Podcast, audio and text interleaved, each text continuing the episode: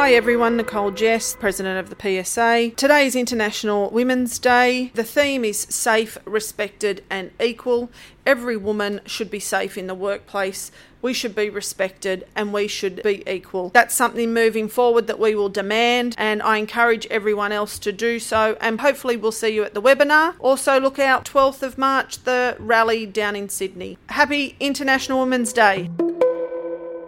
Hi, this is Marianne Ledich, Campaigns and Communications Manager at the PSA CPSU New South Wales. This International Women's Day, our union is planning a series of events built around the theme Safety, Respect, equity. On the podcast today, we speak to PSA's new Women's Officer, Jodie Hayden, about why these themes are important and what the future brings for women in the public service and the federal system. We also use this as an opportunity to introduce Jodie to our broader union movement. And as you will hear, she has an open door policy when it comes to hearing the issues of women in our union. Jodie Hayden, Women's Officer, Public Service Association. The theme this year for International Women's Day is really centred around safety, respect, and equity. And I think the thing for me with International Women's Day every year is you reflect on how far the women's movement has come, but we have to stop and acknowledge how much work is yet to be done. Uh, and so when we think about these three themes, and in particular when we think about safety, what we know is many of our members are telling us that when they're going to work, they're not feeling safe. Now, for everybody, that can mean a different thing. For some of our members, it means they're encountering violence in the workplace. For others, it could be a form of sexual harassment or bullying. And I think we really need to stop and ask ourselves is the workplace doing everything it can do? And if it's not, then it's up to us as the union to hold them to account. One of the things we could be doing is adopting respect at work, the 55 recommendations that the Jenkins report has delivered. You know, these steps are actionable, they're tangible, uh, but at the moment they're missing in action. We, we haven't seen uh, these implemented more broadly. So I think every woman has the right to be safe in the workplace, and we know at the moment that's not the case. I think what we're seeing at the moment is young women bravely telling their stories, and it's got the nation's attention. We're all talking about it.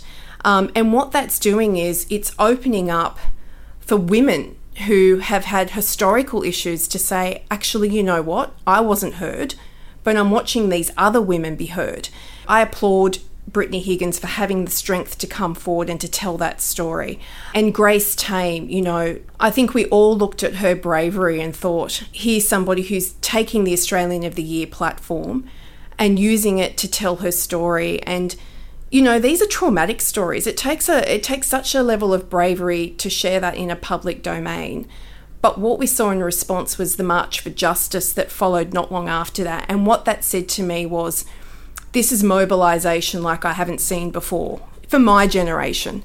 Um, there are women before us who have certainly um, advocated and, and fought for women to get the vote and a whole lot of other things, but but this was different. This felt like these were women that were mobilising and saying, "We're going to keep making noise, and we're going to keep making noise until you listen and you do something tangible and deliver us the action that we so badly need."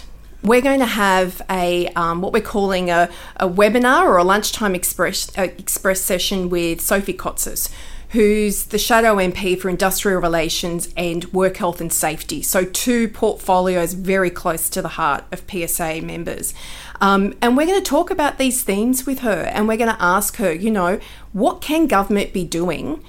What is government not doing? And what would it look like if we had a Labor state government? Uh, and we'll talk about safety, we'll talk about respect, uh, and we'll talk about equity.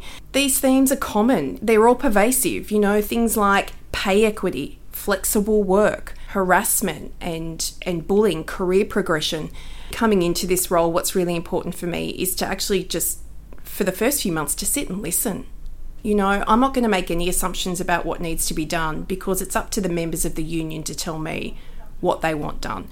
So um, that's why, you know, I have an open door policy. I encourage any delegate member reach out. Um, on, on the email address to the to the women's officer at the PSA. Share your stories with me.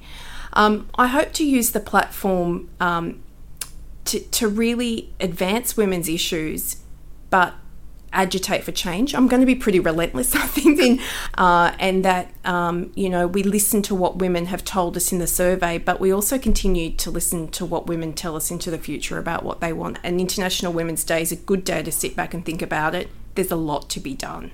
Protect yourself at work. Call the PSA today on 1300 772 679 or head to psa.asn.au.